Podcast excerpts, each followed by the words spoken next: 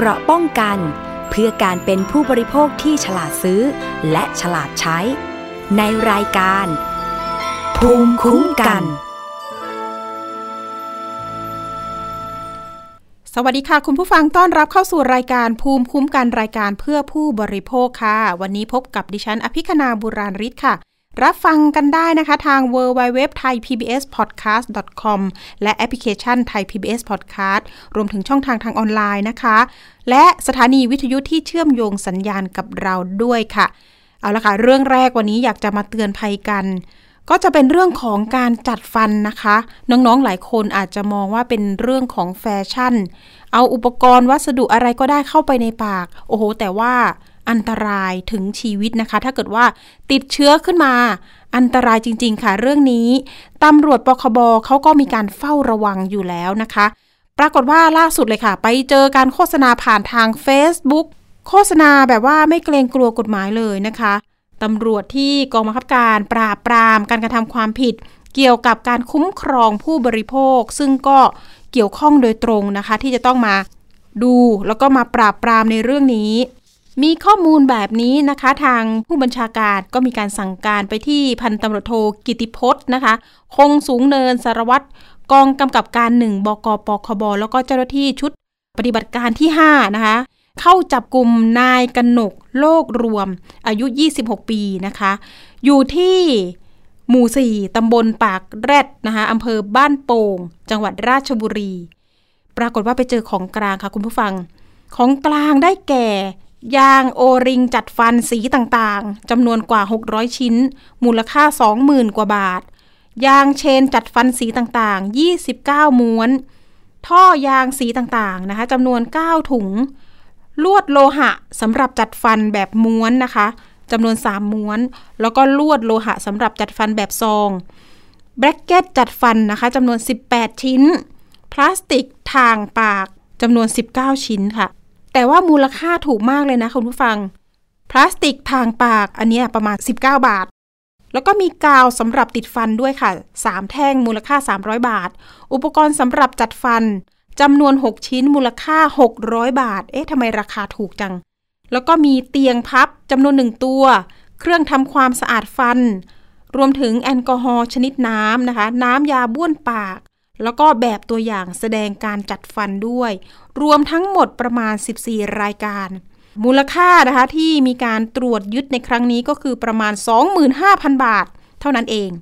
นะคะ ราคาถูกๆ มาทำให้เราแบบนี้จะปลอดภัยหรอ ไปดูพฤติการกันหน่อยนะคะ เจ้าหน้าที่ตำรวจกองกำกับการหนึ่งบกปคบได้รับแจ้งจากผู้บริโภคค่ะว่ามีการลักลอบ นำสินค้าอุปกรณ์จัดฟันแฟชั่นมาจำหน่าย และให้บริการแก่ประชาชนทั่วไป โดยมีการโฆษณาขายที่สื่อสังคมออนไลน์ค่ะ Facebook ชื่อว่า รับดัดฟันแฟชั่น งานแท้เงาสวยค่ะ เจ้าหน้าที่ก็สืบสวนนะคะนะคะสืบสวนทราบว่ามีผู้นำสินค้าอุปกรณ์จัดฟันแฟชั่นมาจำหน่ายให้บริการจริง ในเพจดังกล่าว เจ้าหน้าที่ตำรวจก็เลยมีการจับกลุ่มนะคะ ก่อนจับกลุ่มมีการวางแผนให้สายลับนี่เลยค่ะ ติดต่อไปรับบริการนะคะ ผ่านทาง Facebook ชื่อนี้เลยค่ะ ตกลงราคาจัดฟันในราคา 1,300 บาทถึง 1,500 บาท และได้ตกลงมีการโอนเงินมัดจำไปยังบัญชีธนาคารของนายกนกนะคะ โดยตกลงนัดหมายเข้ารับบริการจัดฟันแฟชั่น ที่บ้านเลขที่ จุดๆๆแล้วกันเนาะที่ตำบลที่ดิฉันบอกไปเมื่อสักครู่อำเภอบ้านโป่งราชบุรีนั่นเอง จากนั้นตามวันเวลาที่นัดหมายนะคะ สายลับก็แสดงตัวเป็นลูกค้าได้ติดต่อเข้ารับบริการ โดยมีเจ้าหน้าที่ตำรวจวางกำลังสังเกตการบริเวณโดยรอบสถานที่เกิดเหตุ เมื่อสายลับเข้าไปภายในบ้านนะคะ นายกนกทำการแนะนำการบริการจัดฟันแฟชั่น โดยมีอุปกรณ์จัดฟันแฟชั่น ทั้งลวด ยางวง ที่นำไปคล้อง หรือผูกติดไว้ในบริเวณช่องปาก หรือบนฟัน ซึ่งเป็นสินค้าที่ห้ามขายตามคำสั่งคณะกรรมการคุ้มครองผู้บริโภคที่ 1 ทับ 2561 ค่ะ จากนั้นนะคะมีการเริ่มทำการจัดฟันแฟชั่นสายลับซึ่งกำลังรับบริการอยู่ก็ได้ส่งสัญญาณนะคะให้เจ้าหน้าที่ตำรวจ ซึ่งอยู่บริเวณโดยรอบอยู่แล้วนะคะ จากนั้นค่ะเจ้าหน้าที่ตำรวจจึงเข้ามายังสถานที่เกิดเหตุ ซึ่งนายกนก ได้ให้ความร่วมมือกับเจ้าหน้าที่ตำรวจนำชี้และนำตรวจสอบอุปกรณ์จัดฟันแฟชั่น ซึ่งอยู่บริเวณสถานที่เกิดเหตุ ตามบัญชีของกลางข้างต้นเนี่ยมีการสอบนายกนกก่อนนะคะ ซึ่งนายกนกนะคะบอกว่า รับว่าอุปกรณ์จัดฟันแฟชั่นดังกล่าวเป็นของตนจริง มีไว้จำหน่าย และให้บริการกับ ประชาชนทั่วไป สามารถสั่งซื้อและเข้ามารับบริการได้ผ่านโฆษณาขายที่สื่อสังคมออนไลน์ Facebook ชื่อดังกล่าวที่บอกไป นายกนกนะคะรับจัดฟันแฟชั่น โดยไม่มีใบอนุญาตประกอบวิชาชีพทันตกรรม รวมถึงได้ใช้สถานที่เกิดเหตุเปิดเป็นสถานที่รับจัดฟันแฟชั่น ให้แก่ประชาชนทั่วไปที่สนใจ โดยมิได้มีใบอนุญาต ให้ดำเนินการสถานพยาบาลแต่อย่างใด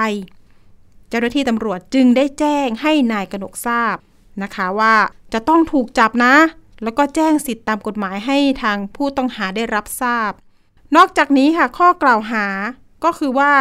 กระทำการดังกล่าวเป็นฐานความผิด ฝ่าฝืนคำสั่งคณะกรรมการคุ้มครองผู้บริโภค ขายสินค้าที่คณะกรรมการคุ้มครองผู้บริโภค มีคำสั่งห้าม วงเล็บนิดนึงค่ะ สินค้าอุปกรณ์จัดฟันแฟชั่น ดำเนินการสถานพยาบาลโดยไม่ได้รับอนุญาต และประกอบวิชาชีพทันตกรรม โดยไม่ได้รับอนุญาตนะคะ ตามพรบคุ้มครองผู้บริโภค พศ 2522 ตอนนี้นะคะก็ควบคุมตัวผู้ต้องหาคนนี้ไปเรียบร้อยแล้วเนาะส่งที่กองกำกับการหนึ่งบกปคบเพื่อดำเนินคดีต่อไป เรื่องนี้จริง ๆ แล้วเคยสัมภาษณ์แพทย์นะคะที่เชี่ยวชาญเรื่องทันตกรรม บอกเลยค่ะว่าอันตรายมาก ๆ ถ้าเกิดว่า เขาทำเนี่ยมันไม่ได้มาตรฐานและไม่ใช่ไม่ใช่แพทย์อะค่ะ มันเกิดอันตรายได้ในในส่วนของอุปกรณ์ที่อาจจะติดเชื้อ อุปกรณ์อาจจะไม่ได้สะอาดรวมถึงสถานพยาบาลนะคะ ถ้าเกิดเป็นสถานพยาบาลที่เถื่อนอีกนะคะ ก็คือโดยรอบแล้วสิ่งแวดล้อมเนี่ย ไม่เอื้ออำนวยให้ทำหัตถการต่างๆนะคะ ก็เป็นอันตรายต่อร่างกาย แล้วก็ถ้าเกิดติดเชื้อนี่ก็คือ อาจจะเสียชีวิตได้เหมือนกันนะคะ เรื่องนี้ฝากเตือนกันหน่อย เพราะว่ามีน้องๆนะคะ หลายคนเนี่ยบอกว่าไปจัดฟันที่คลินิกเนี่ยราคาแพงจังเลย ก็เลยหันมาหา Facebook ค้นหาทางสื่อออนไลน์ก็ไปเจอแบบนี้ ต้องระมัดระวังค่ะเรื่องนี้ต้องขอบคุณผู้ที่แจ้งเรื่องด้วยนะคะ เพราะว่าถ้าเกิดไม่บอกต่อไม่แจ้งตำรวจ ก็อาจจะมีผู้บริโภคไปใช้บริการกันมากมายนะคะ ก็อาจจะเกิดอันตรายได้นะ อันนี้ฝากเตือนกันหน่อยเนาะไปเรื่องคืบหน้ากันหน่อยเรื่องที่ 2 วันนี้นะคะ ดิฉันเคยนำเสนอข่าวนะคะ ในเรื่องของขายตรงนะคะ แต่ไม่ตรงปกหรือไม่อันนี้ได้รับเรื่องร้องเรียน จากตัวแทนผู้เสียหาย รวมถึงศูนย์ประสานงานส่งเสริมเครือข่ายออนไลน์ หรือว่าผู้ก่อตั้งองค์การต่อต้านแชร์ลูกโซ่ ที่ก่อนหน้านี้นะคะ ช่วงประมาณสัก วันที่ 20 พฤศจิกายนที่ผ่านมา พาผู้เสียหายนะคะที่มีการลงทุนเกี่ยวกับสินค้าขายตรง ก็จะเป็นพวกผลิตภัณฑ์ เสริมอาหารต่างๆนะคะ ปรากฏว่าสินค้าได้มาบางส่วน แต่ปรากฏว่าไปเน้นเรื่องของการระดมทุนบ้างแหละ ชวนลงทุนบ้าง แล้วก็เล่นแชร์ด้วย ปรากฏว่าเอ๊จะเข้าข่ายแชร์ลูกโซ่หรือเปล่า ก็มีการรวมตัวกันไปร้องเรียนนะคะ กับทางตำรวจบกปคบ เพื่อขอให้ตรวจสอบบริษัทขายตรงแห่งหนึ่งในจังหวัดเชียงใหม่ ซึ่งอาจจะเข้าข่ายขายตรงไม่ตรงปกนะคะ มีการนำโฉนด เป็นทรัพย์สินค้ำประกันแทนสินค้าอีกต่างหากนะคะ คาดความเสียหายกว่า 5,000 ล้านบาทว่าอย่างนั้น ล่าสุดนะคะ เรื่องนี้ทางผู้ก่อตั้งองค์การต่อต้านแชร์ลูกโซ่นะคะ มีการเดินทางไปที่จังหวัดเชียงใหม่ เพื่อที่จะไปหาผู้เสียหาย และรวบรวมคนนะคะผู้เสียหายนี่แหละ ไปแจ้งความในสอพอในพื้นที่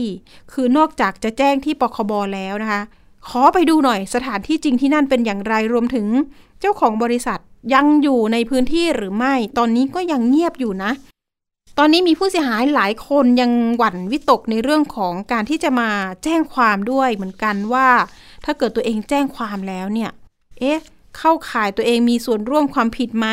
เพราะบางคนไปชักชวนญาติพี่น้องตัวเองนี่แหละมาลงทุนนะคะ เบื้องต้นเนี่ยทางผู้ก่อตั้งต่อต้านแชร์ลูกโซ่บอกว่า เอ๊ะมันก็ต้องสาวกันไปเรื่อย ๆ เหมือนกันนะ ถ้าเกิดว่าเราจะเซฟโซนในส่วนของญาติพี่น้องของเราที่ว่าเขาก็ไม่รู้เหมือนกันโดนหลอกมาอีกต่อหนึ่งเราก็จะสาวไปถึงหัวหน้าต้นตอแม่ทีมที่ตัวใหญ่ขึ้นนะคะ เรื่องนี้เนี่ยคุณกิตอนงสุวรรณวงศ์ ประธานศูนย์งานส่งเสริมเครือข่ายออนไลน์ หรือว่าผู้ก่อตั้งต่อต้านแชร์ลูกโซ่เนี่ยก็ขับเคลื่อนเรื่องนี้แล้วก็ติดตามคดีเรื่องนี้อยู่เป็นระยะระยะนะคะ แล้วก็มีการเตือนภัยผ่านช่องทางออนไลน์ด้วยนะคะ ไม่ว่าจะเป็นเพจของเธอ TikTok ด้วยนะคะ เพื่อที่จะรวบรวมระดมในส่วนของผู้เสียหาย เพราะว่าตอนนี้เงินที่เสียหายในคดีดังกล่าวเนี่ยค่อนข้างจะโอ้โหหลักพันล้านนะคุณผู้ฟัง เอาละเรามีสายนะคะของคุณกริตอนงสุวรรณวงศ์ผู้ก่อตั้งองค์การต่อต้านแชร์ลูกโซ่ และประธานศูนย์ประสานงานส่งเสริมเครือข่ายออนไลน์ หรือว่าสคออยู่ในสายกับเราแล้ว สวัสดีค่ะ คุณกริตอนงค์คะสวัสดีค่ะ คุณผู้ฟังค่ะสวัสดีเป็นค่ะ เห็นคุณกิตอนงเดินทางไปที่จังหวัดเชียงใหม่ มีความคืบหน้าคดีเรื่อง ตรวจสอบบริษัทขายตรงนี้อย่างไรบ้างคะ อ่าเบื้องต้นอย่างนี้ค่ะเนื่องจากว่ากลุ่มผู้เสียหายหลักในบริษัทเนี่ยตั้งอยู่ที่เชียงใหม่อำเภอสารพีนะคะ แล้วก็ วันที่เรามาพาผู้เสียหายมาที่ปคบเนี่ยหลายท่านก็ไม่ได้สะดวกเดินทางนะคะ เราก็เลยไปให้ข้อมูลถึงที่ แล้วเราก็พาผู้เสียหายที่พร้อมเบื้องต้นนะคะ ชุดแรกนะคะไปแจ้งความที่สพสารพีพื้นที่เกิดเหตุนะคะ แล้วก็ให้ข้อมูลในเรื่องของขั้นตอนต่างๆ ซึ่งชาวบ้านทั่วไปก็จะไม่รู้อยู่แล้วว่าจะต้องแจ้งความอย่างไรนะคะ ทุกคนก็ยังงงกับสิ่งที่เกิดขึ้นอยู่ เพราะว่าหลายคนส่วนใหญ่ก็ยังถูกดึงว่า แจ้งความก็ไม่ได้เงินคืนหลอกให้รอเขาดีกว่าอะไรอย่างเงี้ยซึ่งการรอตรงนี้มันก็ที่แผนเขาทำออกมามันยาวนานมากกลุ่มผู้เสียหายหลายคนยังยังยังงงอยู่นะคะใช้คำว่ายังงงอยู่นะคะ แล้วก็แต่คนที่ตื่นแล้วเนี่ยก็รู้แล้วว่าต้องต้องโดนหลอกแล้วก็กำลังรวบรวมเอกสารมาพาไปแจ้งความที่สารพีในวันที่เดินทางที่ที่ที่พี่เดินทางไปถึงนะคะ แล้วก็ได้ปรึกษากับทางตำรวจในพื้นที่นะคะ แต่ก็ยังที่ อยากจะบอกเหตุการณ์รวบไปเลยค่ะว่าพื้นที่ก็คือพื้นที่นะคะ ว่าเขาอยู่ตรงนั้นได้เขาก็อยู่ได้พอสมควรในระดับหนึ่งคือสามปีเนี่ย มันก็เป็นอะไรที่บอกตรงๆว่างากนะคะยากบวกง่ายคือง่ายจริง ๆ ว่าการที่เหลือผู้เสียหายในพื้นที่ในในพื้นที่สพตำรวจพื้นที่มันไม่ได้เป็นไปตามกระบวนการ ซึ่งเราก็รู้อยู่แล้ว แต่ว่าเราจำเป็นที่ต้องต้องต้องลงไปทำก่อนเพื่อให้รู้ว่าเหตุการณ์จริงมันเป็นอย่างไรตรงนี้ค่ะ ก็ผู้เสียหายกลุ่มแรกที่ไปทั้งหมด 12 ท่านความเสียหายกว่า40 สี่สิบกว่าล้านเนี่ย ก็ได้ได้ให้ข้อมูลกับทางคุณตำรวจเอาไว้นะคะ แต่ว่าการสอบปากคำจนถึงตรงนี้เนี่ยยังตั้งแต่ทุกวันที่ตามเนี่ยทั้งนั้นที่เราสอบปากคำไปให้แล้วท้องเอกสารทั้งหมดแล้วก็ยังไม่เสร็จสิ้นนะคะ เนื่องจากว่าอ้างว่าให้ข้อมูลทางผู้เสียหายมาว่า ทางผู้กำกับเปลี่ยนคนหมาย รอรองผู้กำกับตรวจจำนวนก่อนอะไรประมาณนี้นะคะ ก็ยังไม่ ผ่านมาหนึ่งอาทิตย์แล้วก็ยังไม่มีอะไรคืบหน้าจากการแจ้งความเลยค่ะขนาดลงไปซื้อตัวเองโอ้ต้องเร่งรัดนิดนึงเนาะส่วนเรื่องของสคบเห็นว่ามีการส่งหนังสือไปที่ DSI เหรอคะว่า ขอให้ตรวจสอบการประกอบธุรกิจนี้หน่อย มีข้อมูลไหมคะเนื่องจากทางท่านเนื่องจากว่าทางท่านเลขาธิการเนี่ย ก็ถูกสอบถามมาจากทุกภาคส่วนตั้งแต่วันที่ออกรายการสถานีประชาชน ประชาชนโทรสอบถาม หรือว่าหน่วยงานหลายท่านก็สอบถาม ทางสำนักนายกก็สอบถาม ท่านท่านก็เลยบอกว่าเขารอชี้แจงวันที่สี่เข้ามา ท่านก็เลยบอกว่างั้นก็ไม่ต้องรอชี้แจงก็ได้ส่งให้หน่วยงานที่เขารับผิดชอบโดยตรง ไม่ว่าจะเป็น DSI หรือหน่วยใดที่เขารับผิดชอบเนี่ยไป ทางเจ้าหน้าที่ก็เลยแจ้งทางผู้เสียหาย และกับกลุ่มผู้ร้องไปเบื้องต้นว่าทางสคบเนี่ย จะรอส่งเรื่องแต่เนื่องจากว่าพอดีว่าวันที่สี่ที่ผ่านมาเนี่ยทางบริษัทรับปากเนื่องจากเกิดการเลื่อนมาสามรอบมาประมาณหนึ่งร้อยสิบสองวันเนี่ย นะคะ จากวันที่เข้าตรวจตั้งแต่เดือนสิงหาคมมานะคะ ว่าจะเข้ามาชี้แจงวันที่สี่ซึ่งน่าจะเป็นวันสุดท้ายที่ที่เขาจะชี้แจงได้เราก็เราก็รอเอกสารจากเขาด้วยส่วนหนึ่ง สรุปว่าเข้ามาวันที่สี่ก็ส่งทนายความมาพร้อมเอกสารบางส่วน แต่ก็ไม่ได้มีการชี้แจงในข้อหกข้อที่ทางสคบถามไปว่า แผนที่ใช้กับแผนที่ขอ ตรงกันหรือไม่ได้ยื่นเปลี่ยนแปลงหรือไม่รายงานต่างๆ ได้ยื่นหรือไม่การย้ายสถานที่ได้แจ้งหรือไม่ ซึ่งตรงนี้เขาไม่มีมาชี้แจงอยู่แล้ว เราเราทราบโดยเหตุการณ์เบื้องต้นอยู่แล้ว เพราะว่ามันชี้แจงไม่ได้เขาก็ส่งเอกสารมาเฉยๆว่าเขาเนี่ยได้กำลังดำเนินการอยู่อยู่แค่นั้น ก็เท่ากับว่าเขาเนี่ยไม่ได้มีเอกสารยืนยันในในในความถูกต้องตามข้อกฎหมายทั้งหกข้อที่ทางสคบขอไปได้ ก็เท่ากับว่าผลของการ ให้โอกาสในการชี้แจงทางข้อกฎหมายสองฝั่งก็ประเมินได้เลยค่ะว่า แผนการจ่ายที่ได้ทำอยู่ในปัจจุบันนี้ไม่ได้ตรงกับที่ทำที่ขอไว้กับสคบสถานที่ก็ไม่ได้แจ้งกับสคบว่ามีการย้ายเปลี่ยนแปลงจากโคราชนครราชสีมาไปเชียงใหม่ ทีนี้เท่ากับว่าวันนี้ค่ะ ที่ทางทางสคบจะส่งเรื่องไปทางที่ดีเอสไอก็เกิด ก็ก็กำลังจะส่งไปแต่เนื่องจากว่าทางกองปราบนะคะ คุ้มครองผู้บริโภคหรือปคบที่เราไปร้องไว้เนี่ย ก็ ได้เกิดการดำเนินการขึ้นมานะคะ ได้ไปขอเอกสาร และถามถามข้อมูลไปกับทางสคบคล้ายๆกันกับที่ทางสคบถามไปที่ที่ที่บริษัทอะค่ะ ทางสคบก็เลยมีคำตอบให้กับทางปคบพอดีว่า บริษัทดังกล่าว ไม่ได้มีการแจ้งการเปลี่ยนแปลงแผน ไม่ได้มีการแจ้งเปลี่ยนแปลงสถานที่ใด ๆ แล้วก็ไม่ได้มีคำชี้แจงอะไรขึ้นมาตามที่ได้ขอไป ก็เลยได้ทำหนังสือตอบกลับไปที่ปคบที่ท่านขอมา ซึ่งทางปคบก็ได้ขอสอบปากคำเพิ่มเติมกับกลุ่มผู้เสียหาย ซึ่งพรุ่งนี้ คือในวันพฤหัสที่เจ็ดอะค่ะ ก็จะมีกลุ่มผู้เสียหายหนึ่งรถตู้เดินทางมาจากเชียงใหม่เพื่อไปให้ข้อมูลเพิ่มเติมรวมถึงที่นครสวรรค์ที่เป็นกลุ่มข้าราชการเกษียณอายุนะคะ ไปให้ข้อมูลเพิ่มเติมในเรื่องของแผนการจ่ายยืนยันว่า เขาใช้แผนนี้จริง ๆ ไอ้แผนที่ขอเขาไม่รู้ แต่เขาใช้ใช้แผนปัจจุบันที่ไม่ได้ขอ แล้วก็ไม่ได้รับผลตอบแทนตามที่บริษัทได้กล่าวอ้างไว้ตรงนั้นนะคะ ตรงนี้ทางปคบน่าจะได้ดำเนินการรวบรัดตัดความพอสมควรน่าจะได้รับข่าวภายในสัปดาห์นี้แน่ ๆนะคะสำหรับการดำเนินการทางคดีอาญาค่ะท่านตรงนี้ค่ะก็คือจะมาให้ความเขาเรียกว่าให้ผู้เสียหายจากจังหวัดต่างๆเนี่ยมาให้ความคืบหน้าหน่อย มาให้ปากคำเพิ่มเติมที่ปคบ ในวันที่เจ็ดนี้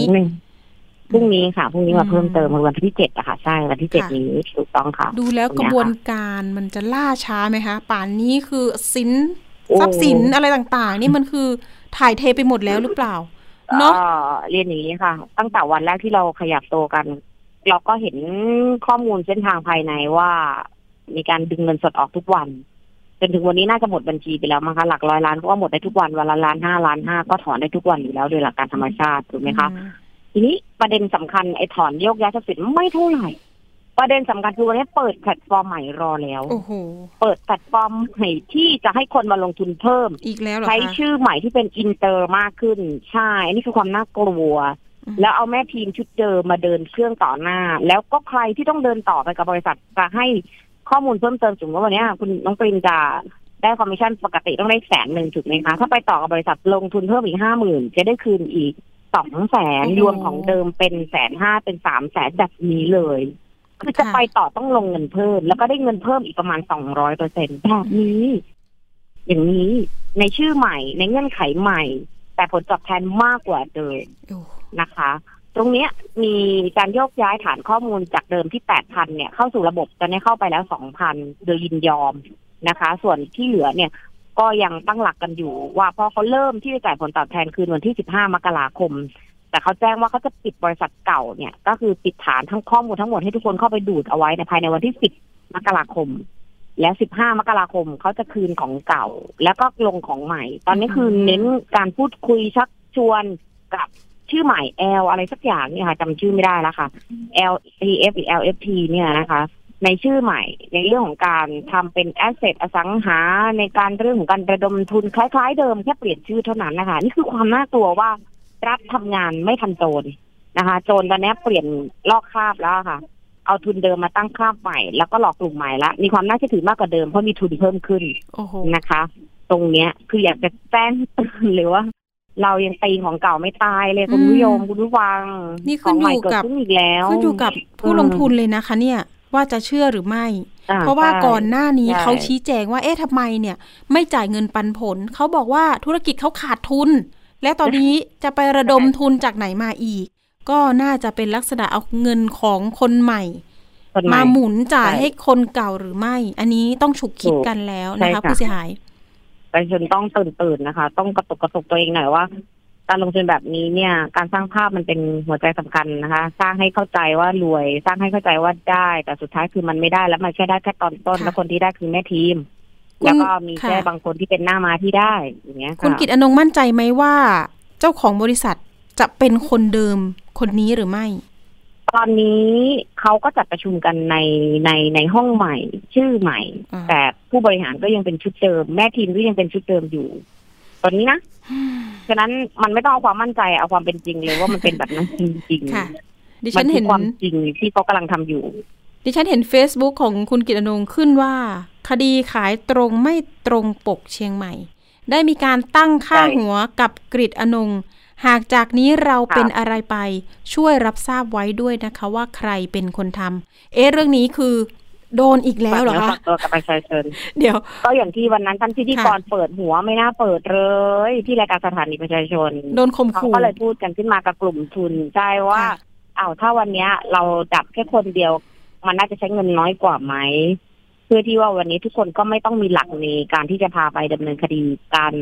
ทำไมไม่จัดการแค่คนคนนี้คนเดียวไปก่อน มันจะง่ายกว่า อันนี้มันก็เลยเป็นข้อมูลที่หลายคนที่เป็นอยู่ในกลุ่มนั่งฟังอยู่ เอาข้อมูลมาให้เราอัดเสียงมาให้ให้ให้จิตอนงนะคะ แล้วก็แคปข้อความมาว่าวันเนี้ย เดี๋ยววันเนี้ยคุณจิตอนงอะโดนแน่อะไรอย่างเงี้ยค่ะ คือคือคือเงินเขาใช้ทางเนี้ยน้อยกว่าอะไรประมาณนี้ เราเชื่ออย่างนี้นะคะ ว่าทุก ๆ คดีอย่างที่เราเคยคุยกันมาตลอดว่าไม่มีคดีไหนไม่มีปู่ฆ่าเลยเลยมีทุกคดีเลยมีทุกคดีเลย นะคะรวมถึงคดีนี้ตอนแรกว่าจะไม่มีเนาะตอนแรกที่เราคุยกัน แต่มันก็มีนะคะ มันก็เป็นคำหนึ่งที่ข่มขู่แต่เราก็ประมาทไม่ได้ ในเมื่อวันนี้เราทำเพื่อสังคม เราก็เลยต้องลงเฟซบุ๊กเพื่อให้สังคมปกป้องเรา แล้วก็ให้เขารู้ว่าถ้าเราเป็นอะไรไป ก็คือพวกเขานั่นแหละที่ทำเรา เพราะเราไม่ได้มีศัตรูคนอื่นในในมุมวิตินี้ตอนนี้เวลานี้ก็เลยต้องแจ้งสังคมให้ทราบ แต่ถามว่ากลัวไหม ลึกๆคือเอาจริง ๆ คือไม่ได้กลัว แต่ว่าไม่อยากประมาทนะคะมองมันไม่อยากประมาทเราก็เลยต้องในเรื่องของสังคมไว้ให้ทราบไปก่อน แล้วก็แจ้งเขาไปแล้วว่าเราเราจะดำเนินคดีกับคนที่อยู่ในคลิปเสียง แล้วก็ได้ส่งให้ตำรวจ แล้วก็ส่งให้ทีมใต้ดินเช็ค ในในสิ่งที่ว่าพี่คะซุ้มปืนคะมีชื่อหนูอยู่ในลิสต์ไหมคะอันนี้เราก็ต้องดูแลตัวเองใต้ดินบนดินต้องมีน่าจะเป็นแค่คำถูกอะไรอย่างนี้ไม่เป็นไรสู้ๆเพราะว่าเราก็ออกมาเนี่ยเตือนภัยนะ คนอื่นเนี่ยทั่วประเทศเลยได้ประโยชน์จากเราด้วยว่า การที่จะลงทุนอะไรยังไงต้องเช็คว่าเป็นแชร์ลูกโซ่หรือไม่ การลงทุนที่ได้ผลกำไรที่มันสูง เกินความเป็นจริงเนี่ยต้องเอ๊ะแล้วล่ะ ต้องฉุกคิดแล้วล่ะ นอกจากนี้ถามนิดนึงเรื่องของ กรณีสคบส่งเรื่องไป DSI มีประเด็นที่จะต้องรวมกันเนี่ยไปที่ DSI อีกไหมคะ น่าจะรวมไปที่ปคบแล้วค่ะ ตอนนี้ทางปคบรับเรื่องไปนะคะปคบรับเรื่องไป ถ้าวันนี้ปคบรับเป็นเจ้าภาพ หรือว่าร่วมกันกับหน่วยใด ใด ๆ ตรงนี้ก็คงจะได้มีการรวมตัวผู้เสียหายนะคะ อาจจะรวมกันในส่วนของภาคห้าไหมในการลงพื้นที่ หรือว่าอาจจะเป็นหน่วยงานปอศไหมเพราะตอนนี้ทางปคบเองทางกองหนึ่งที่ดูแลเรื่องของขายตรง แล้วก็ต้องประมวลเขาก็ทราบแล้วค่ะ ว่าเป็นประมวลผลเรื่องของแชร์ลูกโซ่หรือ money game ตัวนี้เขาก็ทราบแล้ว เพราะว่าเขาเห็นเทียบเคียงคดีอ้วนผอมที่เพิ่งทำไปจบเนี่ย ก็เป็นเรื่องของการแชร์ลูกโซ่เหมือนกัน ซึ่งอันเนี้ยมันก็เข้าข่ายเรื่องของความผิดจำนวนมากด้วยเช่นกัน แต่ว่าน่าจะเป็นการขยายผลตามนโยบายของรัฐในเรื่องของการให้กู้เงินนอกระบบ เพราะมันเป็นการขายฝากที่ทำให้ภาคประชาชนเดือดร้อน อันนี้คือทางกกบก็มาขอข้อมูลทางที่ไปที่ก็ให้ข้อมูลในเรื่องของในทุนที่อยู่เบื้องหลัง ในการรับขายฝากในส่วนของเชียงใหม่ ในปอดอที่อยู่โรงแรมเอ็มรวมถึงที่ทางภาคเหนือ ไอ้ภาคอีสานไอ้ภาคใต้ด้วยนะคะ ที่มีกลุ่มในทุนที่เป็นขายฝากรับฝากไว้ตรงนั้นนะคะ ก็ได้ข้อมูลในเบื้องต้น ซึ่งซึ่งน่าจะสืบไม่ยากเพราะหลังโฉนดของทางกลุ่มผู้เสียหายก็จะเห็นชัดอยู่แล้วว่าใครเป็นคนรับขายฝากตอนนี้ค่ะ ค่ะ มันมันมันเห็นชัดมากตอนนี้ค่ะ ค่ะ ได้ เดี๋ยวเรื่องนี้ต้องติดตามกันต่อเนาะมีอีกหลายตอนนะคะ คุณกิตอนงเรื่องนี้ เรื่องนี้มัน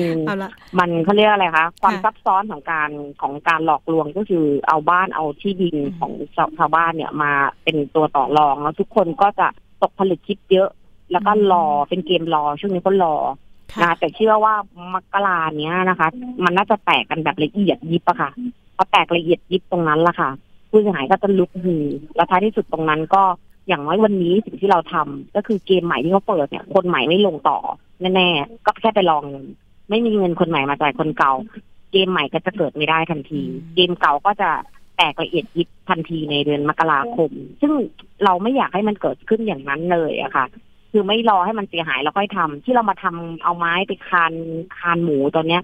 คืออย่างน้อยเกมใหม่อะเกิดยากมาก คนเสียหายใหม่จะเข้ามาเนี่ย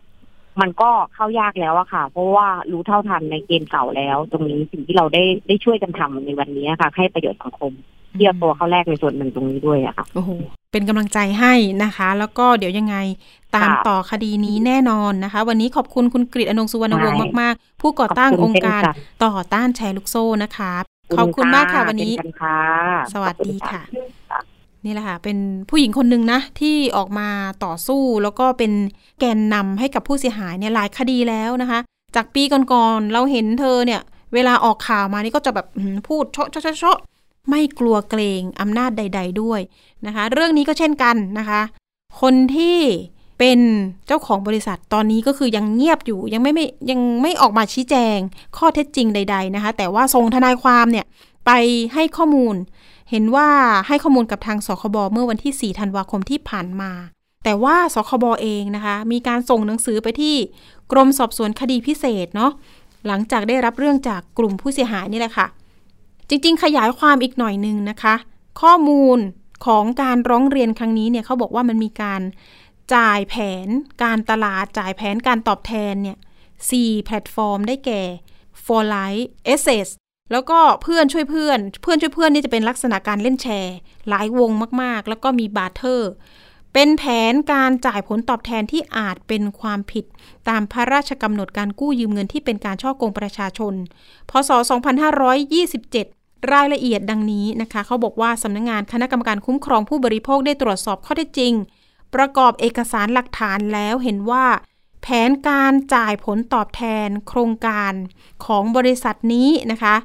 มีลักษณะเป็นการชักชวนสมาชิก หรือผู้สนใจเข้าร่วมลงทุนเริ่มต้นที่ 20,000 บาท ไปถึง 1 ล้านบาท จ่ายโบนัสนะคะ 0.1 ถึง 0.4%ต่อวัน หรือ 36.5 ถึง 146%ต่อปีค่ะ จ่ายโบนัสทุกวันที่ 10 วันที่ 20 แล้วก็สิ้นเดือนค่ะ เป็นการชักชวนให้สมาชิกเข้าร่วมเครือข่ายในการประกอบธุรกิจ โดยตกลงว่าจะให้ผลประโยชน์ตอบแทนจากสมาชิกเพื่อเข้าร่วมเครือข่าย ซึ่งพฤติการดังกล่าว อาจเข้าข่ายเป็นการกู้ยืมเงิน ที่เป็นการช่อกงประชาชนตามมาตราสีแห่งพระราชกำหนด การกู้ยืมเงินที่เป็นการช่อกงประชาชน 2527 และอาจเข้าข่ายเป็นความผิดช่อกงประชาชน จึงขอส่งเรื่องให้กรมสอบสวนคดีพิเศษ พิจารณาดำเนินการตามอำนาจหน้าที่ต่อไป เดี๋ยวไปตามต่อที่ DSI นะนะรับเป็นคดีพิเศษหรือไม่ เพราะว่าความเสียหายเนี่ยโอ้โหหลายร้อยล้าน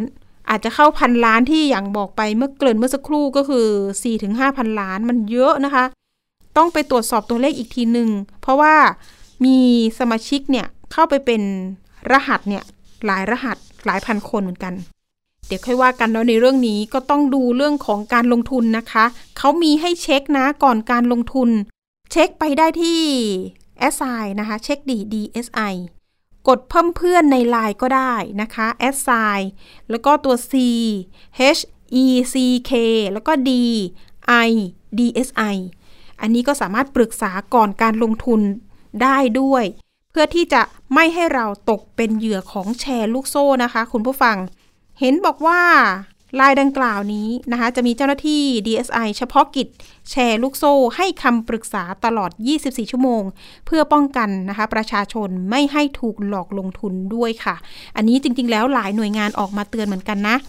เรื่องของการลงทุนแล้วได้ผลประโยชน์ที่มันเกินแล้วก็โอเวอร์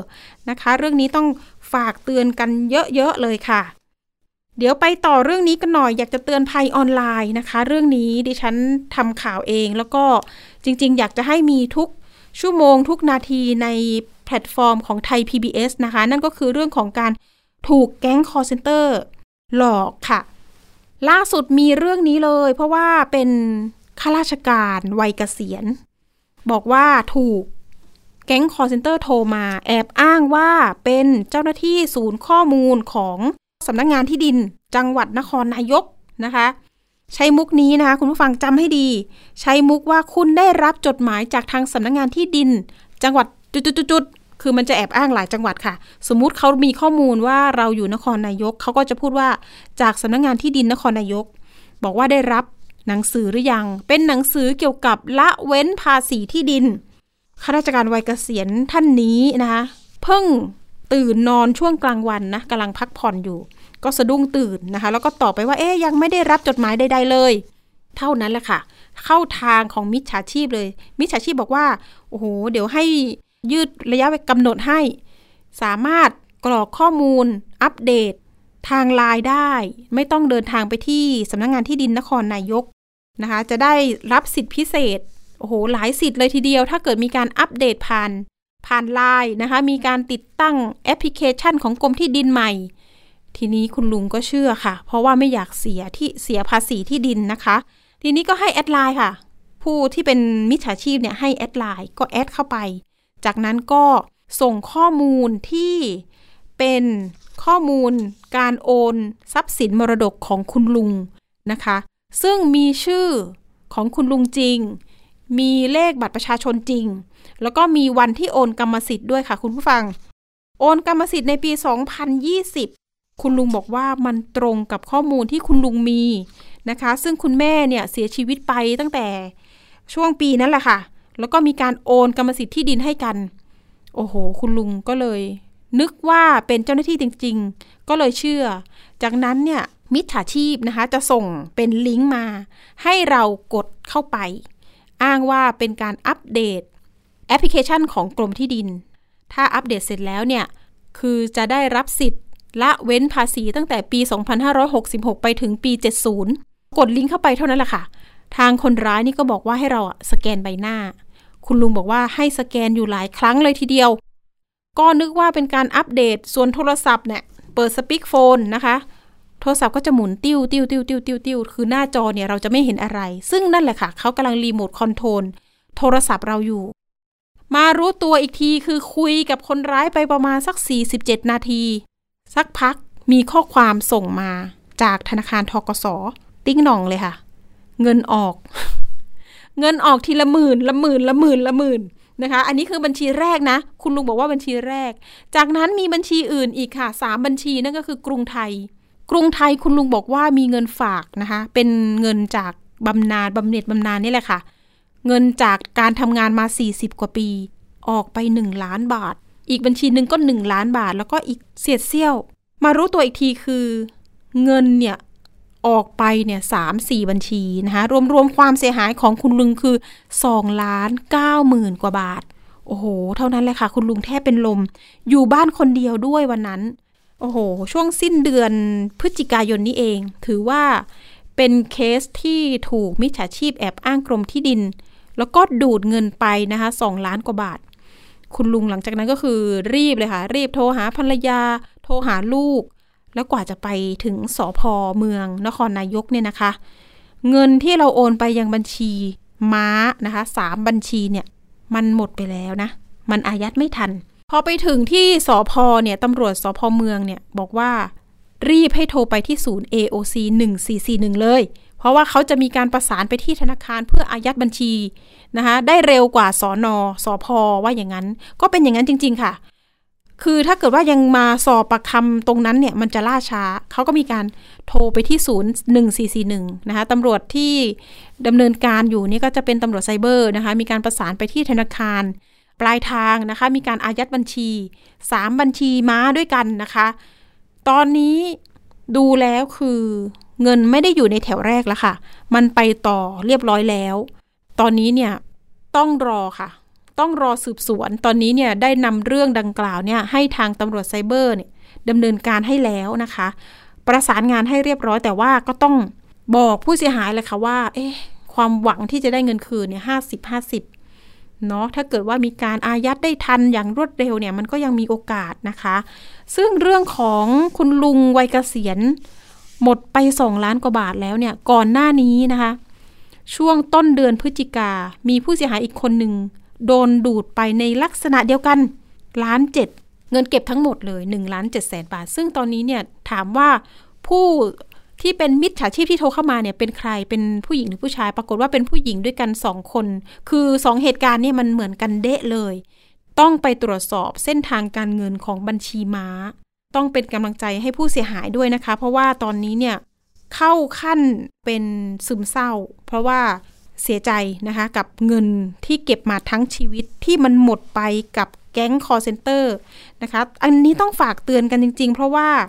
ตอนนี้มีเหยื่อไม่ว่าจะเป็นเด็กนะคะไปจนถึงผู้สูงอายุ ผู้ที่มีเงินเก็บส่วนมากเนี่ยตอนนี้เนี่ยมุกนี้ก็ยังใช้ได้อีก แต่อยู่ที่เราแล้วค่ะ ประชาชนทุกคนต้องเข้าถึงสื่อ แล้วก็พยายามที่จะรู้เท่าทันภัยเหล่านี้นะคะไม่เชื่อไม่รีบไม่โอน แต่ถ้าเป็นในลักษณะแอปพลิเคชันปลอมแบบนี้นะคะตำรวจไซเบอร์เขาเตือนค่ะว่า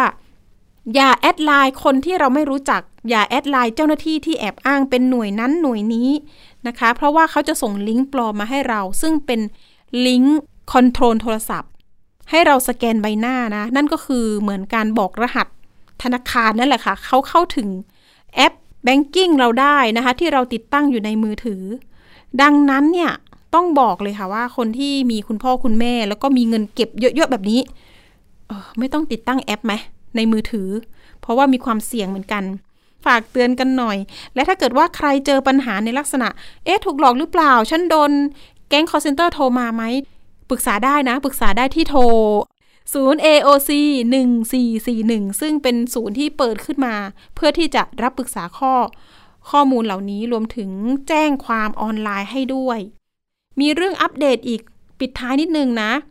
สภาผู้บริโภคนะคะมีการยืนยันข้อมูลนะคะการสู้คดีกรณีผู้บริโภคที่ถูกบริษัทเงินกู้แห่งหนึ่ง ซึ่งเป็นลิสซิ่งแห่งหนึ่งนี่แหละค่ะ ฟ้องผิดสัญญาเงินกู้สินเชื่อจำนำโฉนด เป็นความจริงทุกประการย้ำพยานหลักฐาน และผลพิสูจน์ชี้ชัด บริษัทใช้เอกสารปลอม เรียกร้องหน่วยงานที่เกี่ยวข้องเร่งสะสางปัญหานะคะ เพื่อสร้างความเชื่อมั่นให้กับผู้บริโภค หลังจากบริษัทสินเชื่อดังกล่าวอ้างมานะคะ ต้คดี แพ้แต่ยังไม่จบว่าอย่างนั้น ก่อนหน้านี้เคยนำเสนอไปว่ามีลูกค้าท่านหนึ่ง ถูกปลอมแปลงลายเซ็นเพื่อที่จะไปกู้เงินนะคะ ซึ่งบริษัทดังกล่าวนี้ไม่ได้ให้คู่สัญญาในการกู้ด้วยนะคะ ก็อันนี้ผิดเหมือนกันนะ เพราะว่าผู้บริโภคควรจะได้รับคู่สัญญาในการกู้ยืมเงินด้วย เรื่องนี้นะคะ กรณีสภาผู้บริโภคเข้าช่วยเหลือให้คำปรึกษาแนะนำและเป็นพยานในคดี ที่ผู้บริโภคถูกบริษัทเงินทุนแห่งหนึ่งนะคะ ฟ้องร้องเรื่องผิดสัญญาเงินกู้สินเชื่อจำนำโฉนด จนกระทั่งศาลชั้นต้นพิพากษายกฟ้อง โดยให้เหตุผลว่าบริษัทไม่สามารถพิสูจน์ได้ว่าผู้บริโภคได้ทำสัญญากู้ และได้รับเงินจริง และสัญญาที่นำมาแสดงเป็นเอกสารปลอมนะคะ ตอนนี้ผู้บริโภคชนะศาลชี้ชัดนะคะบริษัทดังกล่าวใช้เอกสารปลอมอันนี้คือ ทางสภาองค์กรของผู้บริโภคก็จะออกมาแถลงการอีกครั้งหนึ่ง รวมถึงยังมีลูกค้าอีกท่านหนึ่งบอกว่าจะมาแฉ บริษัทนี้อีก เช่นเดียวกัน แต่ว่าต้องรอติดตามค่ะว่า จะเป็นในมุมไหนแนวไหนนะคะ แล้วก็เรื่องนี้ต้องฝากเตือนประชาชนที่จะไปกู้เงิน ย้ำเตือนกันหน่อยว่า จะต้องไม่ถูกเอาเปรียบ แล้วก็ต้องได้คู่สัญญามาด้วยนะ เอาละค่ะ ไปต่อช่วงคิดก่อนเชื่อกับดรแก้วกังสดานอัมภัยนักพิษวิทยาและคุณชนาทิพย์ไพรพงศ์นะคะ วันนี้มีข้อมูลเรื่องข้าวผัดค้างคืนในตู้เย็นกินได้หรือไม่ ไปติดตามรับฟังค่ะ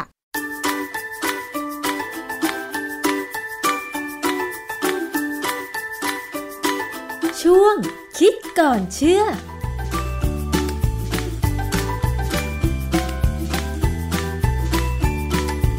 พบกันในช่วงคิดก่อนเชื่อกับดรแก้วกังสดานนภัยนักพิษวิทยากับดิฉันชนาทิพไพรพงศ์ค่ะ วันนี้เรามาคุยเกี่ยวกับเรื่องของ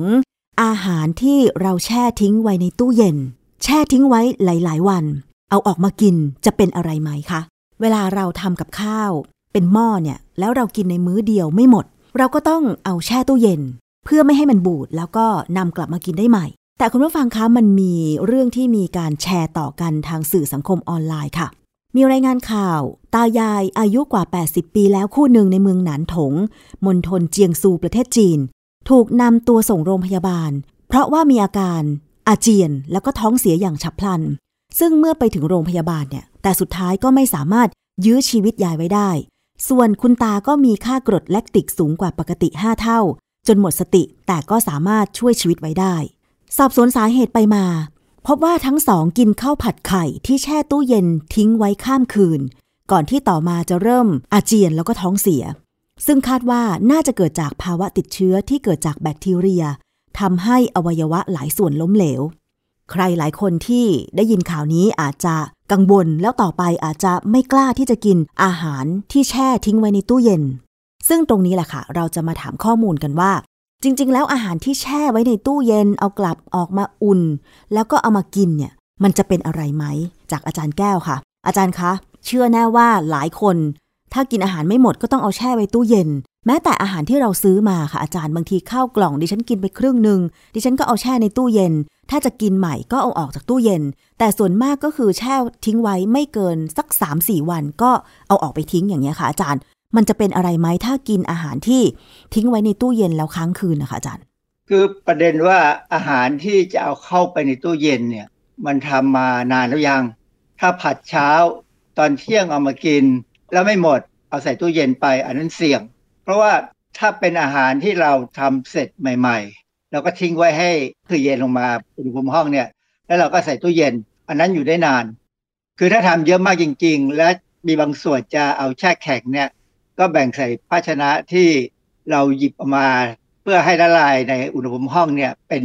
ชุดๆไปครั้งเดียวหมด ประเด็นคือปัญหาว่า อย่าเอาอาหารที่ยังร้อนอยู่ใส่ไปในตู้เย็น เพราะว่ามันจะทำให้อุณหภูมิตู้เย็นเนี่ยสูงขึ้นมาจากเดิมเนี่ยตู้เย็นไม่ควรมีอุณหภูมิเกิน 7-8 องศาเซลเซียสถ้าต่ำได้ถึง 4 องศาเซลเซียสได้จะดี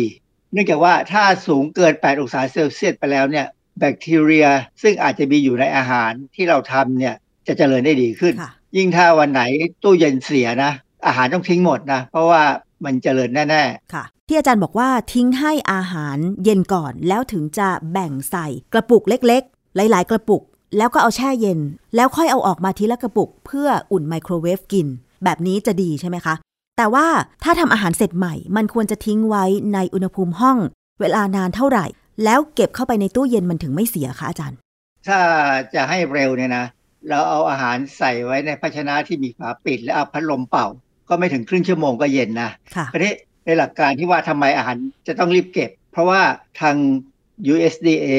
หรือกระทรวงเกษตรของสหรัฐอเมริกาเนี่ยก็แนะนำว่าอาหารที่ปรุงสุกไม่ควรทิ้งไว้ที่อุณหภูมิห้องนานกว่า 2 ชั่วโมง เนื่องจากว่ามันจะมีแบคทีเรียเกิดขึ้นได้ คือถ้าเราเนี่ยเก็บอาหารได้ภายใน2ชั่วโมง เขาบอกว่าความเสี่ยงที่จะมีแบคทีเรียในอาหารเนี่ยเกือบศูนย์เลยนะครับว่าเสี่ยงน้อยมาก เพราะว่าถ้าอุณหภูมิอยู่ระหว่าง 5 องศาเซลเซียสถึง 60 องศาเซลเซียสเนี่ยช่วงเนี่ยเป็นช่วงที่แบคทีเรียหลายชนิดเนี่ยเจริญได้ คืออาจจะเจริญได้ไม่มากนัก แต่ว่าก็เจริญได้ แล้วช่วงที่น่ากลัวที่สุดคือ 20 ขึ้นไปถึง 40เนี่ยน่ากลัวมากคือแบคทีเรียจะขึ้นเร็วมาก ดังนั้น ถ้าเรามองภาพว่าบ้านเราเนี่ยเวลาเราไปซื้ออาหารที่เขาขายแบบจานเดียวเนี่ยนะเขาทำอาหารมานานเหมือนกันนะน่ากังวลน่ากังวลว่าถ้าเราไปซื้อตอนเช้ากลางวันหรือเย็นที่คนเยอะๆเนี่ยเขาอาจจะเอาอาหารใหม่ๆ มาวางแล้วก็ตักขาย แต่ถ้าเป็นช่วง 10โมงเช้า หรือว่าบ่ายสามโมงเนี่ยอาหารวางอยู่บนชานวางของของเขาเนี่ยนานเกินสองชั่วโมงก็แล้วก็อาจจะมีปัญหาได้บ้าง ในความเป็นจริงแล้วเนี่ยถ้ากรณีอย่างนี้เนี่ยถ้าเราซื้อกลับไปบ้านเนี่ย ต้องรีบใส่ไมโครเวฟให้ร้อนมากๆ สรุปแล้วก็คือว่าคำแนะนำเพื่อเก็บรักษาอาหารที่ถูกวิธีก็คือถ้าปรุงสุกใหม่ไม่ควรทิ้งไว้ในอุณหภูมิห้องนานกว่า 2 ชั่วโมง เพราะว่าจะเกิดแบคทีเรียได้ และอุณหภูมิที่แบคทีเรียเจริญเติบโตได้ดีที่สุดก็คือ ตั้งแต่ 5 องศาเซลเซียสถึง 60 องศาเซลเซียสใช่ไหมคะอาจารย์ คือดีที่สุดประมาณ 30นะฮะ25ถึง30จะดีที่สุดเลยในห้อง ปฏิบัติการที่เวลาเขาสอนวิชาเกี่ยวกับแบคทีเรียนะตั้งแต่25ถึง40เนี่ยเป็นช่วงที่ขึ้นดีมาก แต่ว่าช่วงอื่นๆเนี่ยก็ยังขึ้นได้บ้าง อาจารย์ครับชนิดของอาหารที่ปรุงมีผลกับการบูดหรือเน่าเสียไหมคะอาจารย์ เมื่อก่อนเนี่ยผมก็เคยเข้าใจผิดว่าอาหารทอดเนี่ยดูเหมือนว่าจะเสียยากนะ ส่วนใหญ่เนี่ยบางครั้งเนี่ยเรากินอาหารเหลือแล้วก็ใส่ไว้ในตู้สมัยที่ตู้เย็นยังไม่ค่อยมีนะ สมัยเด็กๆเนี่ยเราก็เก็บอาหารที่เป็นอาหารทอดอย่างเช่น ผัดเผ็ดเนี่ยไว้ในตู้ไว้ในตู้กับข้าวเฉยๆเช้าก็เอามากินข้าวได้ก็ไม่เห็นเป็นไรเลย อันนั้นโชคดีไป แต่ความจริงแล้วเนี่ยเขาบอกว่าอาหารทอดเนี่ยก็มีโอกาสที่จะมีแบคทีเรียขึ้น จะสังเกตว่าร้านขายไก่ทอดที่เป็นตะแก่ใส่ชุดขาวฝรั่งเนี่ยนะเขาจะทอดไก่ไว้ไม่เกินสองชั่วโมง พอเกินสองชั่วโมงแล้วเขาทิ้งเลย ไม่ให้ลูกจ้างกินด้วยนะ ทิ้งเลย พื่อรักษาคุณภาพรสชาติและความปลอดภัยเนื่องจากแบคทีเรียค่ะ ถ้าเป็นอาหารมีน้ำอะเสียง่ายมากนะแกงจืดเนี่ยรับรองได้เลยถ้าใครลืมไว้ในอุณหภูมิห้องครั้งคืนนะตื่นเช้ามาเนี่ยฟองฟอดเลยขึ้นและจมเลยแบคทีเรียเยอะแยะหลายชนิดนะฮะแต่ถ้าเป็นอาหารอย่างแกงเผ็ดเนี่ยแกงเผ็ดก็เสียได้พอสมควร เพราะว่ามันมีกะทิกะทินี่แบคทีเรียชอบนะฮะสรุปแล้วเนี่ยถ้ากินไม่หมดต้องรีบใส่ตู้เย็น แต่ว่าก็อย่างที่บอกแล้วว่า ถ้าเป็นอาหารที่ซื้อมานานพอสมควรเป็นชั่วโมงชั่วโมงก่อนกินเนี่ยอย่าให้เหลือ ถ้าเหลืออาจจะต้องทิ้งเลย เพราะว่าเก็บไปในตู้เย็นเนี่ยเสี่ยงค่ะ เวลาไปงานต่างๆ บางครั้งก็มีการเลี้ยงแบบข้าวกล่อง ซึ่งถ้าไม่ได้กินในงานก็คือเก็บกลับบ้าน ซึ่งเราก็ไม่รู้อีกละค่ะว่าอาหารกล่องนั้นเนี่ยคนทำเขาทำไว้ตั้งแต่เมื่อไหร่ เพราะว่าบางคนเนี่ยไปงานบ่าย ก็ได้รับอาหารกลับบ้าน ก็คิดว่ามันยังสดใหม่อยู่ ทั้งที่จริงแล้ว คนทำเขาอาจจะทำตั้งแต่ตีสี่เลย แล้วก็ได้อะค่ะอาจารย์ แบบเนี้ยเราควรจะทำยังไงดี อันตรายครับ อันนี้เป็นความผิดพลาดที่เราไม่เคยสอนเด็ก คืออย่างงานวัด งานบวชงานกระถินงานอะไรก็ตามเนี่ยอาหารพวกนี้ทำก่อนเวลาที่จะกินเนี่ยนานพอสมควร นานมาก 3 4 ชั่วโมงขึ้นไป ถ้าเป็นอาหารโต๊ะจีนนะจะสังเกตว่าบางครั้งเนี่ยเวลาอาหารอยู่เต็มโต๊ะเนี่ยการคุยกันเนี่ยคือตัวดี ที่จะพ่นน้ำลายลงไปบนอาหาร ดังนั้นในกรณีของตายายชาวจีนที่เอาข้าวผัดใส่ตู้เย็นเนี่ยบังเอิญข่าว ผมตามข่าวแล้วล่ะ หาเนื้อข่าวต้นจริง ๆอะไม่ได้ว่าเขาเอาข้าวผัดจากที่ไหนใส่ตู้เย็น คือถ้าเป็นข้าวผัดจากโต๊ะจีนนะรับรองได้ยังไงก็บุกค่ะเพราะว่าเวลาวางอยู่บนโต๊ะเนี่ยคนคุยคนจีนเนี่ยเวลาเขาส่งเสียงเนี่ยเอ็กเซนเขาสูงมากน้ำลายกระเด็นหมดค่ะนั่นแหละคือการเพาะเชื้อลงไปเลย จากนั้นเนี่ยถ้าไม่รีบ เก็บเอาใส่ตู้เย็นหรือถึงใส่ตู้เย็นก็ขึ้นฮะ เชื้อมันขึ้นขึ้นไวพอสมควรเป็นคำแนะนำนะว่า อย่าเอาอาหารที่เหลือจากงานเลี้ยงกลับบ้านมาแล้วใส่ตู้เย็นไว้กินมันรุ่งขึ้นเสี่ยงครับ บางอย่างอะคือประมาณว่าเอาออกมาอุ่นแล้วก็เสีย เพราะหนูรู้มาว่าอย่างอาหารอย่างบางเพจที่เขาทำข้าวกล่องส่งตามงานเงี้ยเขาเตรียมงานตั้งแต่ตีสี่เขาทำตั้งแต่ตีสี่ แล้วกว่าจะไปส่งสิบโมงเช้าใช่ไหมคะ แล้วก็มาเลี้ยงเที่ยง พอคนมาร่วมงาน เอาเข้าวกล่องไปเนี่ยกว่าจะได้กินก็คือหกโมงเย็น ซึ่งมันก็แบบเกินสิบชั่วโมงแล้วเนาะอาจารย์ใช่ไหมคะ ใช่ มันมันมันมีทุกปีนะกรณีอย่างเด็กนักเรียนเนี่ยจัดงานเนี่ยก็เหมือนกันน่ะไปจ้างให้เขาทำกับข้าว แล้วมาให้เด็กกิน เด็กก็ท้องเสียก็เป็นแถว อาจารย์แล้วการเจริญของแบคทีเรียเนี่ยตามหลักวิทยาศาสตร์แล้ว มันมีแบคทีเรียอะไรบ้างที่เจริญได้ในอุณหภูมิเท่าไหร่คะอาจารย์โดยเฉลี่ยของแบคทีเรียทั่วไปนะ จะแบ่งเซลล์จาก1เป็น2เนี่ย ทุก20นาที โอ้ค่ะ เวลาผ่านไป5-6ชั่วโมงเนี่ยโอ้ยแบ่งขึ้นไปเป็นล้านล้านได้เลยอะจากที่ไม่น่าเกิดปัญหาก็ทำให้เกิดปัญหาได้ เพราะฉะนั้นเนี่ยอเมริกาก็ถึงกำหนดไงว่า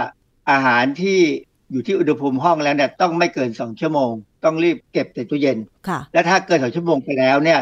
ถ้าเอามากินหรือเอาใส่ตู้เย็นไปแล้วเอามาอุ่นใหม่เนี่ยมีความเสี่ยงคราวนี้ ถ้าเราใส่ตู้เย็นทานเนี่ยนะแล้วเราจะเอามาอุ่นกินใหม่เนี่ยเขาก็มีคำแนะนำพอสมควร แต่ว่าคำแนะนำของอเมริกาเนี่ยค่อนข้างจะฟังแล้วมันทำยากอะนะ เพราะว่าเขาบอกว่าให้ใช้อุณหภูมิสูงประมาณ 190 องศา 15 นาที ในการอุ่นเหรอคะอาจารย์อุ่นมีการอุ่นฮะ ซึ่งผมว่าเป็นไปไม่ได้มันมันจะไหม้หมดอะเพราะฉะนั้นเนี่ยปกติแล้วเนี่ยอาหารที่เอาออกมาจากตู้เย็นเนี่ยผมก็ใส่ไมโครเวฟใช้ความร้อน ก็เต็มที่ประมาณ 800 วัตต์ก็1-2นาที คือถ้าเป็นอาหารน้ำเนี่ยนะขอให้มันเดือดขึ้นมานิดนึง หรือถ้าเป็นไปได้เนี่ยใช้หม้อต้มเลยค่ะแต่ถ้าเป็นอาหารที่ไม่ใช่อาหารน้ำเป็นอาหารแห้งๆเนี่ยนะก็ใช้ไมโครเวฟอุณหภูมิสูงสุดเนี่ยสักหนึ่งนาทีหรือหนึ่งนาที ครึ่งให้ร้อนร้อนจัดเรากินไม่ได้อะค่ะ อาจารย์แบคทีเรียที่มันแบ่งตัวทุก 20 นาทีเนี่ย มันคือแบคทีเรียอะไรบ้างแล้วมันก่อให้เกิดอาการยังไงคะมีพิษรุนแรงไหม ส่วนใหญ่ที่เขาจะพบเนี่ยนะก็จะมีพวกเขาเรียก Staphylococcus aureus คนทั่วไปจะเรียกว่า Staph aureus นะฮะแล้วก็มีพวก Salmonella มีพวก Clostridium perfringens Campylobacter Listeria monocytogenes เป็นแบคทีเรียที่พบได้ในอาหารทั่วไปที่วางขายตามตลาด บางอย่างเช่น Listeria monocytogenes เนี่ยมันจะอยู่ในพวกอาหารที่เป็นกรดไม่ได้ ถ้าเป็นอาหารเป็นกรดเนี่ยมันก็จะตาย แต่ว่าบางอย่างเนี่ยกรดไม่กรดไม่สนใจ เกลือก็ไม่สนใจ เราจะเจอวิบริโอพาราฮิโมไลติกัสซึ่งเป็นเชื้อที่ไม่ทนร้อนนะ แต่ชอบอยู่ในอาหารทะเล เช่น กุ้งปูปลาหมึกหอยพวกเนี้ย เพราะฉะนั้นคนที่กินอาหารทะเลแล้วท้องเสียเนี่ยจะเจอพวกนี้เยอะเลยนะอ๋อเวลาถ่ายออกมาหรือว่าอาเจียนออกมาเนี่ยเอาไปเพาะเชื้อจะเจอพวกนี้ค่ะ อาหารพวกนี้ส่วนใหญ่บางอย่างเนี่ยไม่สุกถ้าเป็นอาหารที่ทำสุกเนี่ย ส่วนใหญ่จะฆ่าตายอย่างเช่น สมมติกรณีง่าย ๆ เราผัดกระเพราเนี่ยถ้าเราผัดเต็มที่เนี่ยนะแบบที่ใช้ความร้อนสูงเนี่ยกะเพราหมูของเรามักจะไม่มีสีแดงค่ะๆอันนั้นแสดงว่าสุกค่ะนะฮะถ้าเราเอาราดไปที่ข้าว ซึ่งส่วนใหญ่เนี่ยเวลางานเลี้ยงเนี่ยก็จะเป็นข้าวกะเพราไข่ดาวใช่ไหมฮะค่ะไข่ดาวเนี่ยก็แองพอเสียง่ายเหมือนกัน เพราะว่าถ้าตัวไข่แดงเนี่ยมันเป็นไม่แบบสุกเหลวๆเนี่ยเออเป็นยางมะตูมเนี่ยก็อาจจะพอมีสิทธิ์นะฮะแต่ว่าข้าวกระเพราไข่ดาวเนี่ย คือไม่ควรทำเกินสี่ชั่วโมง แล้วต้องรีบกินค่ะนะแล้วอาหารประเภทก๋วยเตี๋ยวล่ะคะอาจารย์บางทีเราไปซื้อก๋วยเตี๋ยวแยกน้ำแยกเส้นมา แล้วยังไม่กินทันที เอาแช่ตู้เย็น เอาออกมากินใหม่ในวันรุ่งขึ้นเนี่ยจะเป็นอะไรไหมอาจารย์ คือถ้าเราซื้อก๋วยเตี๋ยวมาแล้วมันร้อนซุปยังร้อนอยู่เลยตัวเส้นยังร้อนอยู่เนี่ยทิ้งไว้ให้เย็นหน่อย น้ำซุปเนี่ยถ้าจะให้เย็นเร็วก็คือเขาแยกน้ำมาเนี่ยใส่ถุงพลาสติกเนี่ยเราก็แช่น้ำเย็นซะ แล้วรีบใส่ตู้เย็นภายในสองชั่วโมงเนี่ยไม่น่ามีปัญหาค่ะเมื่อเอามาอุ่นใหม่นะไม่มีปัญหา แต่ว่าถ้า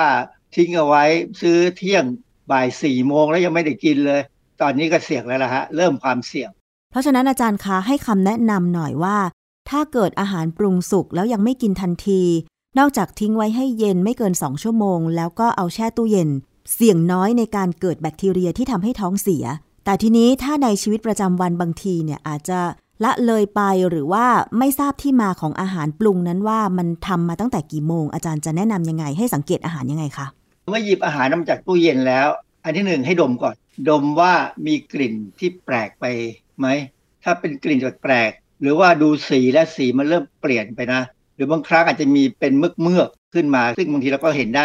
อาหารบางอย่างเนี่ยทิ้งไว้ในตู้เย็นนาน3าสี่วันเนี่ยมันมีเมือกออกให้เห็นเลยนะ เป็นเมือกของราบ้างแบคทีเรียบ้างผสมกัน ถ้าราขึ้นเนี่ยขอให้ทิ้งให้หมดนะคืออะไรก็ตามที่เปลี่ยนไปจากเดิม หรือแม้กระทั่งเมื่อเอาไปใส่ไมโครเวฟ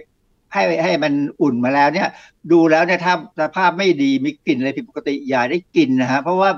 แบคทีเรียที่อยู่ในอาหารที่ค้างคืนเนี่ย มันเป็นเป็นแบคทีเรียที่ผสมกันหลายอย่างค่ะบางอย่างเนี่ยสร้างท็อกซินออกมา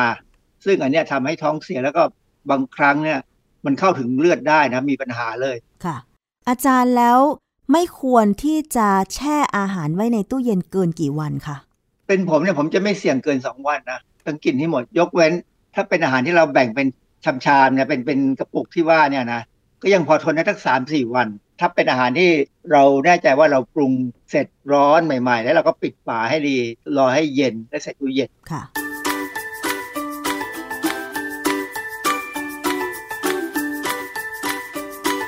ช่วง คิดก่อนเชื่อ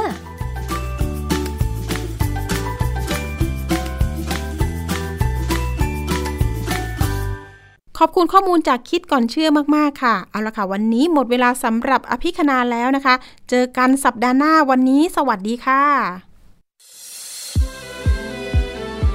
ติดตามฟังรายการได้ที่เว็บไซต์ thaipbspodcast.com และ YouTube Thai PBS Podcast